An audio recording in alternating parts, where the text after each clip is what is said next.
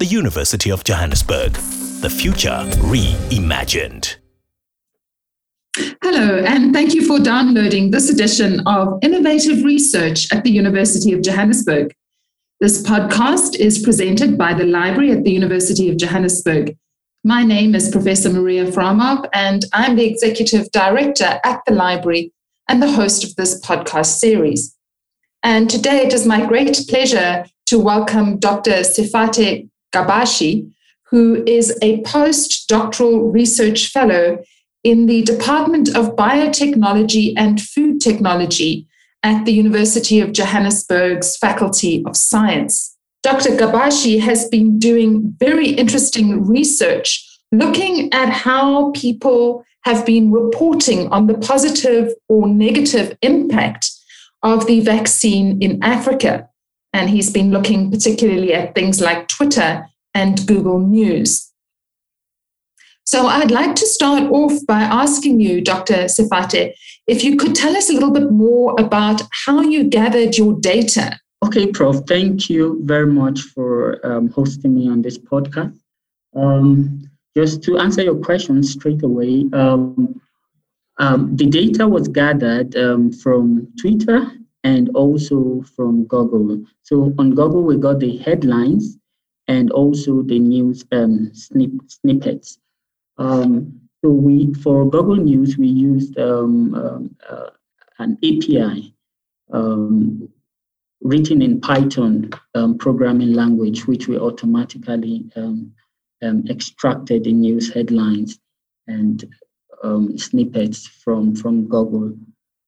For the Twitter, um, the A P I, we we we couldn't apply it, so we we manually Um, collected the data from Twitter.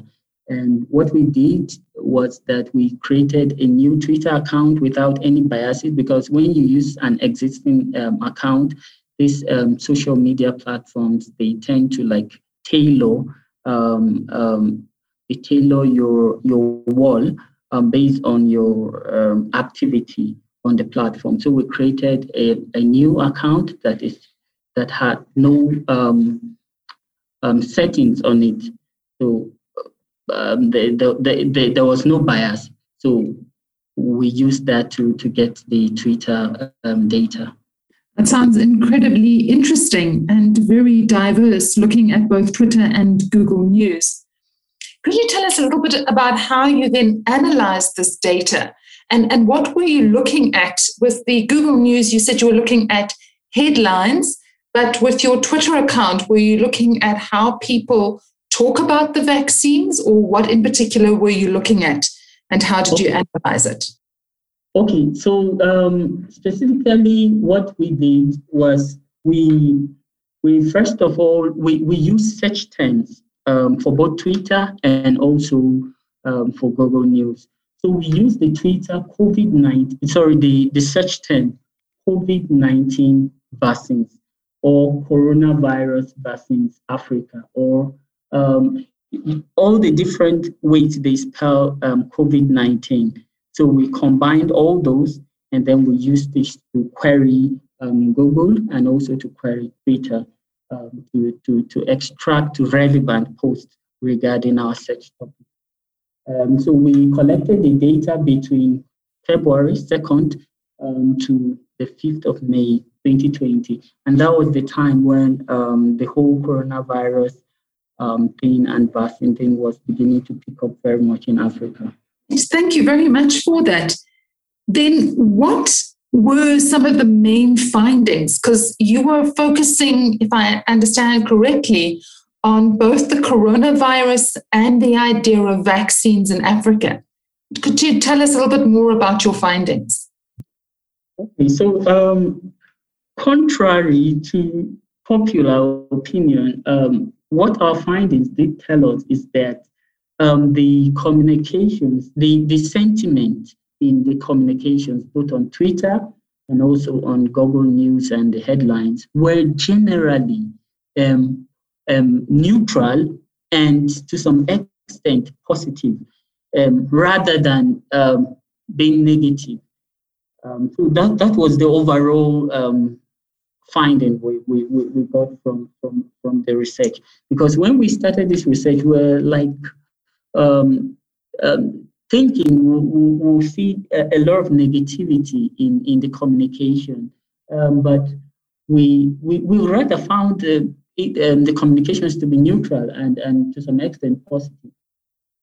And when we tried to find out why um, that was the case, we, we, we discovered that um, the the media actors um, like um, the W H O, the World Health Organization, um, um, um, Twitter, and also other social media, they tend to put um, checks and balances in place. And sometimes they use computer algorithms to try to crack down on fake news and uh, misinformation like that on the platforms. That is very interesting. From your research, you've discovered that the Um, reporting around COVID and the vaccine has been neutral and to some degree positive. Can you extrapolate from this research how the vaccine is going to be taken up in Africa? We've had a very rocky start to the vaccine rollout in Africa. And can your data predict trends in any way? Okay, um, I think uh, I should first start um, um, answering this question by um, highlighting some of the um, limitations of the of our study, uh, because we looked at communications in English language only um, on these platforms, Twitter and Google. Um, but in Africa, there are over like two thousand um, languages, and, um, which we we couldn't um, query. Um, our search terms in these languages. So um, that is one of the limitations. So yeah, though in English, we found that the communications were generally neutral, positive. Um, we don't know what is happening, what, what sort of communication are, um, or sentiments are in the other um, languages. Um, in, in the long term, um, I think that um, there's a lot of progress being made based on our data from all the media actors in the public um, health space to try to curtail the spread of um, misinformation and um, what we tend to call infodemic um, on these platforms. And then um, um, we, we're beginning to see uh, more of um, a public acceptance of the vaccine. Unlike when the whole coronavirus um, and thing began, and then there was a lot of um, misinformation, a lot of, of, of fake news here and there, people were skeptical. But as things began to progress, as progress was made um, in the public health space, particularly um, the, the, the media um, actors, um, they began to take steps in trying to curtail some of these um, This, this false information and the spread. We, we, we're beginning to see more of um, a public acceptance. And as a matter of fact, people, um, I know people that are eagerly awaiting um, the, the rollout of the vaccine and when they will take the vaccine. So I think um, it's looking more positive um, in the long term, based on our data, of course.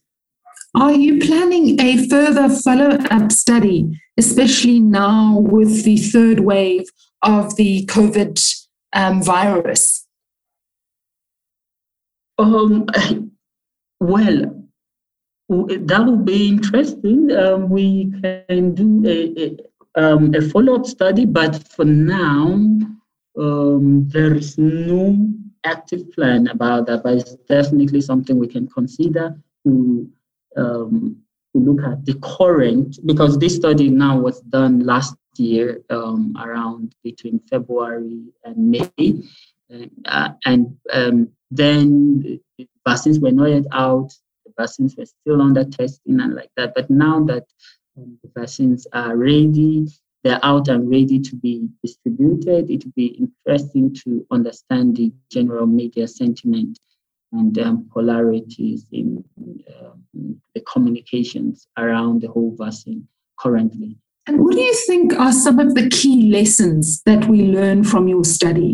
W- what we've discovered is that um, the media actors uh, and these news outlets, they, they play a key role in in the kinds of um, um, um, information people get and, and, and how they interpret this information.